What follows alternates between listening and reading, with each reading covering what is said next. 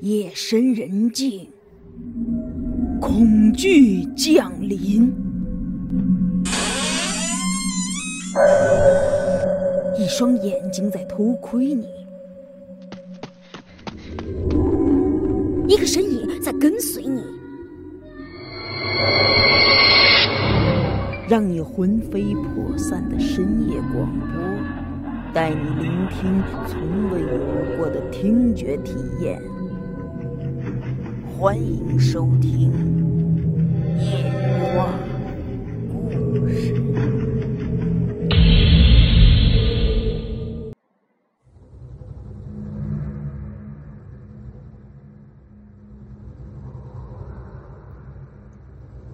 我高祖父这个时候又冷不丁的想到一种可能，这额头上的冷汗就冒了出来，忍不住在心里大骂。随后，他赶忙从土洞的里层回到外层，把那十几个坛子仔细的数了数，然后问捕头：“官爷，咱们这一带一共失踪了几个孩子？”“哎，十二个。”捕头这时候也从里头走了出来，叹了口气说：“我高祖父一听，脸上这肌肉就抽搐了几下。土洞里总共有十三个坛子，一个旧点儿的，十二个新点儿的，这又说明什么？显而易见，那个旧坛子是这些邪道士随身带过来的。”那十二个新坛子里面封困的，可能就是遇害的那十二个孩子的鬼魂。这些邪道士害了他们的性命之后，连魂魄也不想放过，把孩子的魂魄拘在这坛子里供他们驱使。可以说，这手段已经残忍到令人发指的地步。两个人把土洞又里里外外的看了一遍，再没有找到什么。他们这时候主要是想找那些遇害孩子的尸体，可惜没找到。这洞里空间太小了，那些孩子的尸体肯定被那些邪道士埋到了别的地方。临出洞的时候，我高祖父郑重其事的嘱咐捕头。这些坛子绝对不能碰，更不能打开。有可能的话，赶紧就把这里回填，然后立个石碑之类的，不要人挖到。捕头听完，满口答应了。出了土洞以后，捕头就吩咐那些捕快和村民在附近找找，看看能不能找到埋孩子的地方。众人一听。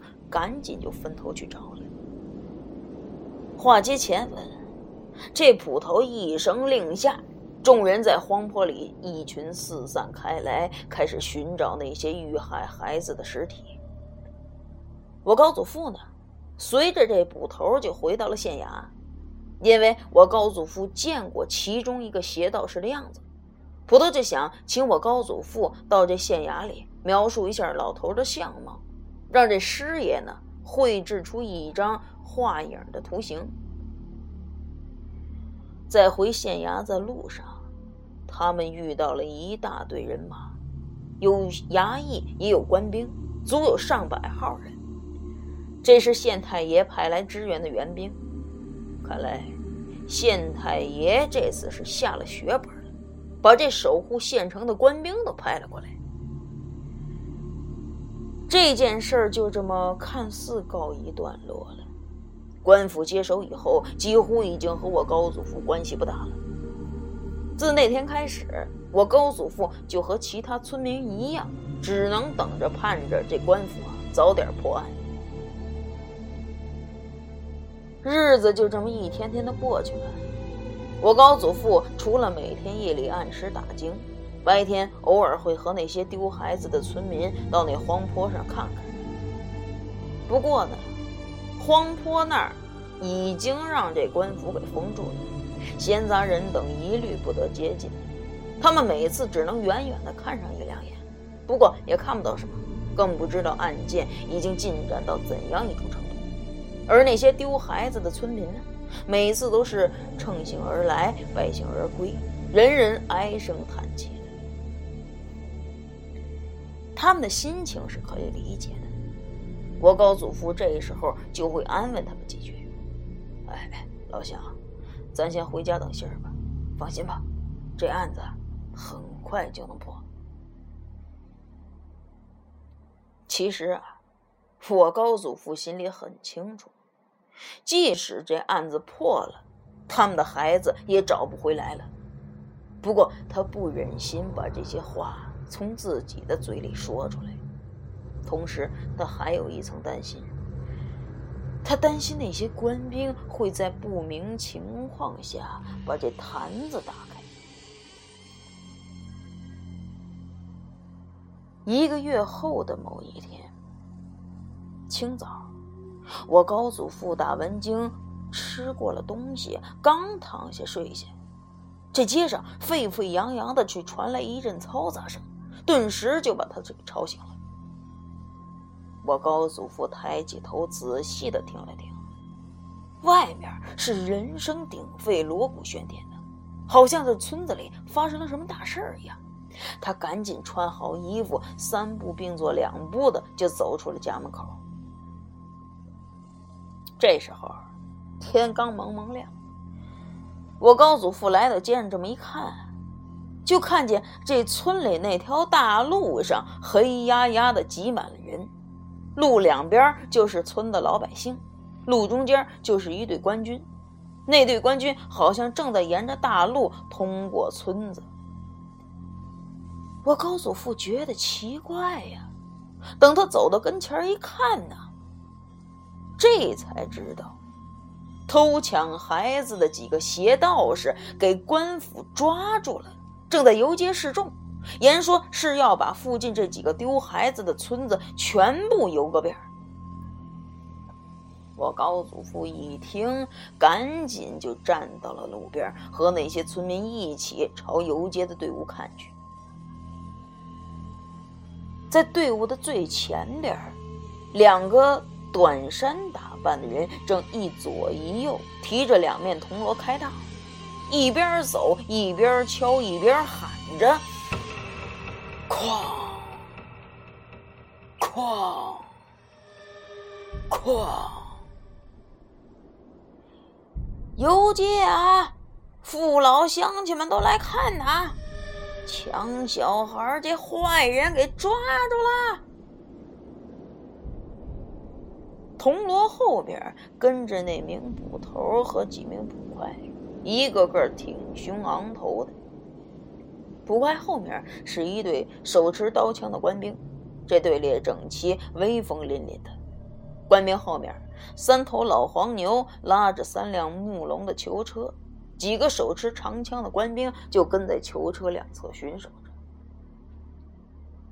我高祖父又朝囚车里看了，就见这囚车里边关着这三个人，全是道士打扮，梳着发髻，插着发簪，身上呢穿着淡青色的道袍。三个人两老一少，其中一个老的，我高祖父看着眼熟。我的天哪！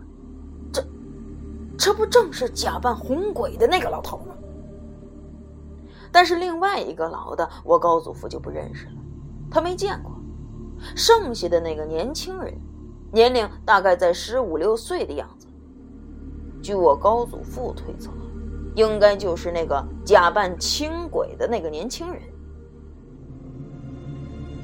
三个家伙这时候一脸的惶恐，显得怕到了极点。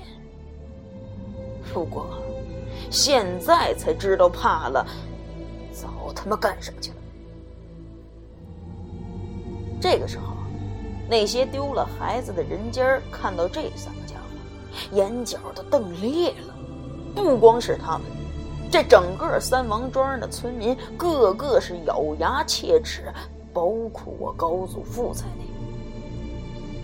那些女人们跟在囚车后面骂着、哭着。小孩们满街的找石头，不停的朝这囚车里头砸着，还有村里那些男人们，咱们一般在电视上应该都看到过这古代游街示众的场面，那些老百姓就是朝这囚犯扔臭鸡蛋、烂菜叶子。其实啊，不是这么个情况。那些扔臭鸡蛋、烂菜叶子的，哪有这么温柔啊？现实里头，最轻的都是用石头砸的。那三王庄这儿更厉害，老百姓们都是用削尖的木棍朝进这个囚笼里一下下的戳着，这一棍子戳进去，那就是一声惨叫，一片血红。这游街队伍还没出村子，那三个恶人已经给戳成雪人了。这道袍上是千疮百孔，血迹斑斑，看着很解气。咱说句题外话，这就是他们应得的报应。这个时候，走在游街队伍最前面那个捕头，冷不丁的瞥见了我高祖父。赶紧就走出队伍，一脸带笑的就把我高祖父拉到路边一个没人的地方。捕头双手作揖，一脸带笑的对我高祖父说：“刘先生，这次县衙能破案，您可是功不可没啊！县太爷已经把这件事上报给了府台大人，府台大人说了，他要快马加鞭上报给朝廷，将来。”一千人等论功行赏，这报名单里也有您的名字呀！我高祖父一听，赶紧诚惶诚恐的摆了摆手：“哎呀，我可没什么功劳，这案子是关爷您和县太爷破的，我我可不要什么行赏。”捕头依旧笑着：“哎，刘先生。”您太过谦虚了，要不是您提供线索，我们哪能破案？要说起来，您的功劳最大。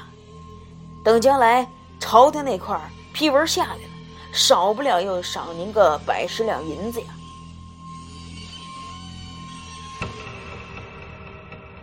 我高祖父可不是个见钱眼开的人。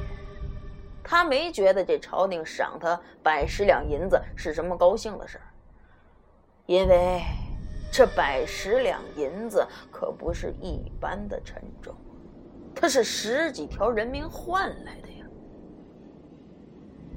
随后，我高祖父转念一想，要是朝廷真赏他个百十两银子，他可以把这些银子分给那些丢了小孩的家里人。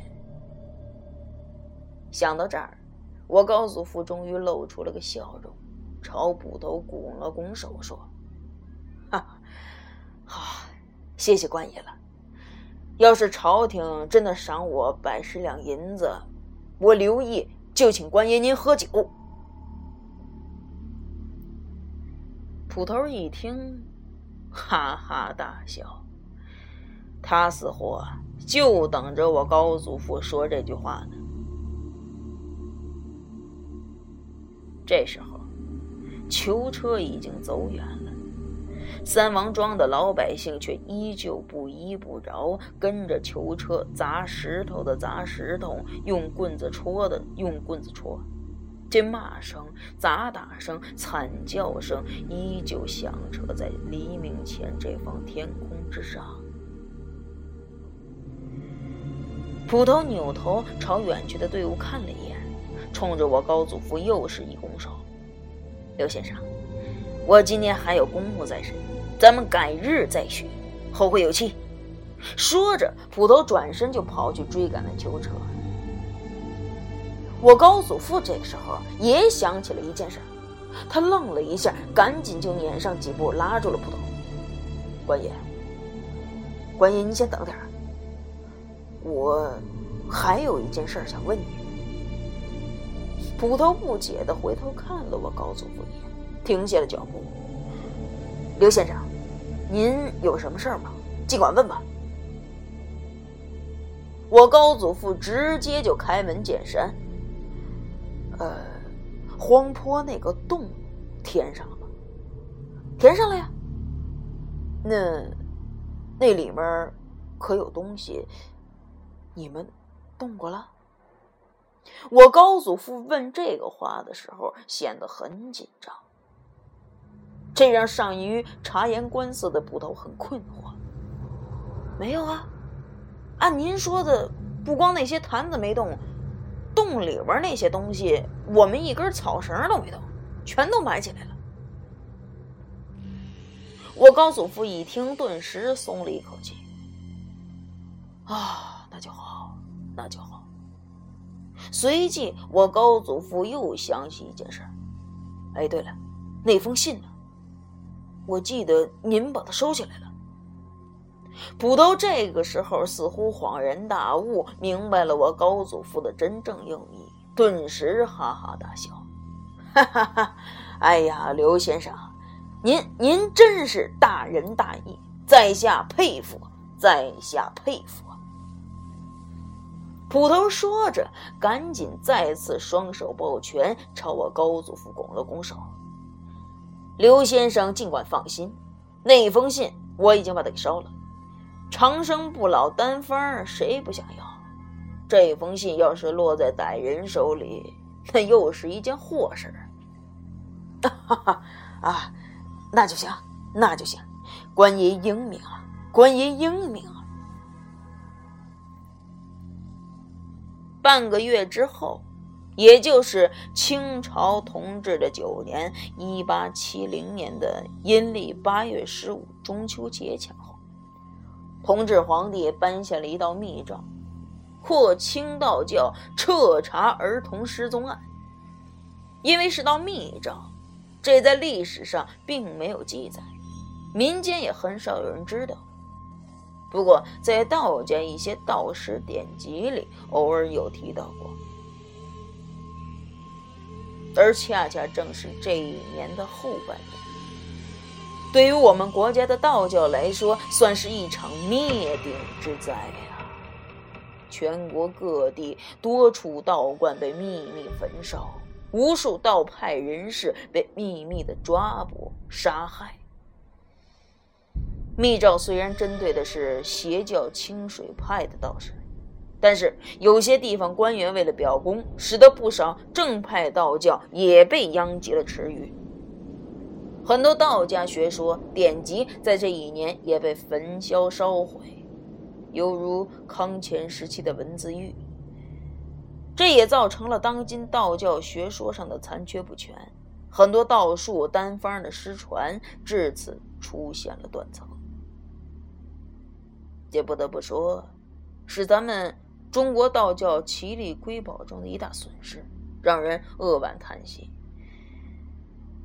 归根到底，无疑是清水教这一颗老鼠屎搞坏了一锅粥。又半了个月多后，到了金秋的九月初，这时候的黄河两岸已经步入了农忙时节。因为我高祖父家里祖上几代都是在黄河里讨口食，或者撑船，或者打鱼，家里没有什么稻田。这时候他依旧如既往的晚上打更，白天睡觉。这一天上午，我高祖父正在家里睡得正香的时候，房门被人敲响了。我高祖父家里是有院子的，但是院子的门啊就从来没关过，白天夜里都是开着的。这时候，屋外的敲门声还挺急，不大一会儿功夫就把我高祖父吵醒了。等他穿好衣服，开开门一看呢，村长带着好几个村民就站在门外，包括村长在内。这些人全是一脸困态，就好像昨天晚上没睡好一样。于是我高祖父赶紧就把他们引进屋来。等村长他们到了屋里，说明来意之后啊，我高祖父的脸色就变了。额头上顿时就冒出了冷汗。原来啊，这几个村民，包括村长在内，昨天晚上三更天以后，全都听到孩子的哭声，而且不只是一个，而是一群孩子，哭的那叫一个惨。听声音呢，像是从荒坡那个方向传来的，因为这时候村里人都知道了荒坡土洞的那些事儿，就怀疑是不是那些孩子的鬼魂在哭啊。于是个个吓得是心心惊肉跳，一眼都不敢合眼。这不，一大早上几个人聚在一块儿，由我村长带着就来找到我高祖父了。可是奇怪的是，昨天夜里我高祖父却没有听到哭声。他打完三更以后，弄了点吃的。一直喝酒，就喝到了四更天，然后就晕晕乎乎的睡下了。期间也没有什么动静啊。后来我告祖父才知道，这几个人全是在阴时出生的，很容易招惹这些不干净的东西，所以他们几个听到孩子的哭声也并不奇怪。那么。什么是阴时呢？阴时就是三更天以后，十一点到一点之间。这时候，我高祖父压了压心里的疑虑，对村长他们含笑说：“没事儿，没事儿。那些小孩就是鬼魂，都在坛子里封着呢。咱们县里的捕头啊，已经派人把他们埋了，不会是他们。”那会是谁呀？我高祖父话音没落，村长跟着问道：“呃，等到今个三更天，我呢亲自到荒坡那儿瞧瞧。现在我也说不清是怎么回事，不过你们尽量放心，没事儿啊。今天晚上该睡觉的睡觉，就算是听见什么了，就当做没听见。”几个村民似乎对我高祖父这种说法不太满意，不过我高祖父既然说了，那无疑是给了他们一颗定心丸。在他们认为，我高祖父只要说没事那八成就是没事了。等村长领着几个村民走了以后啊，我高祖父紧紧的皱起了眉头。他倒是说没事儿，只是在安慰村长这几个人的人心。可是，眼下看来，这事儿可是不小啊。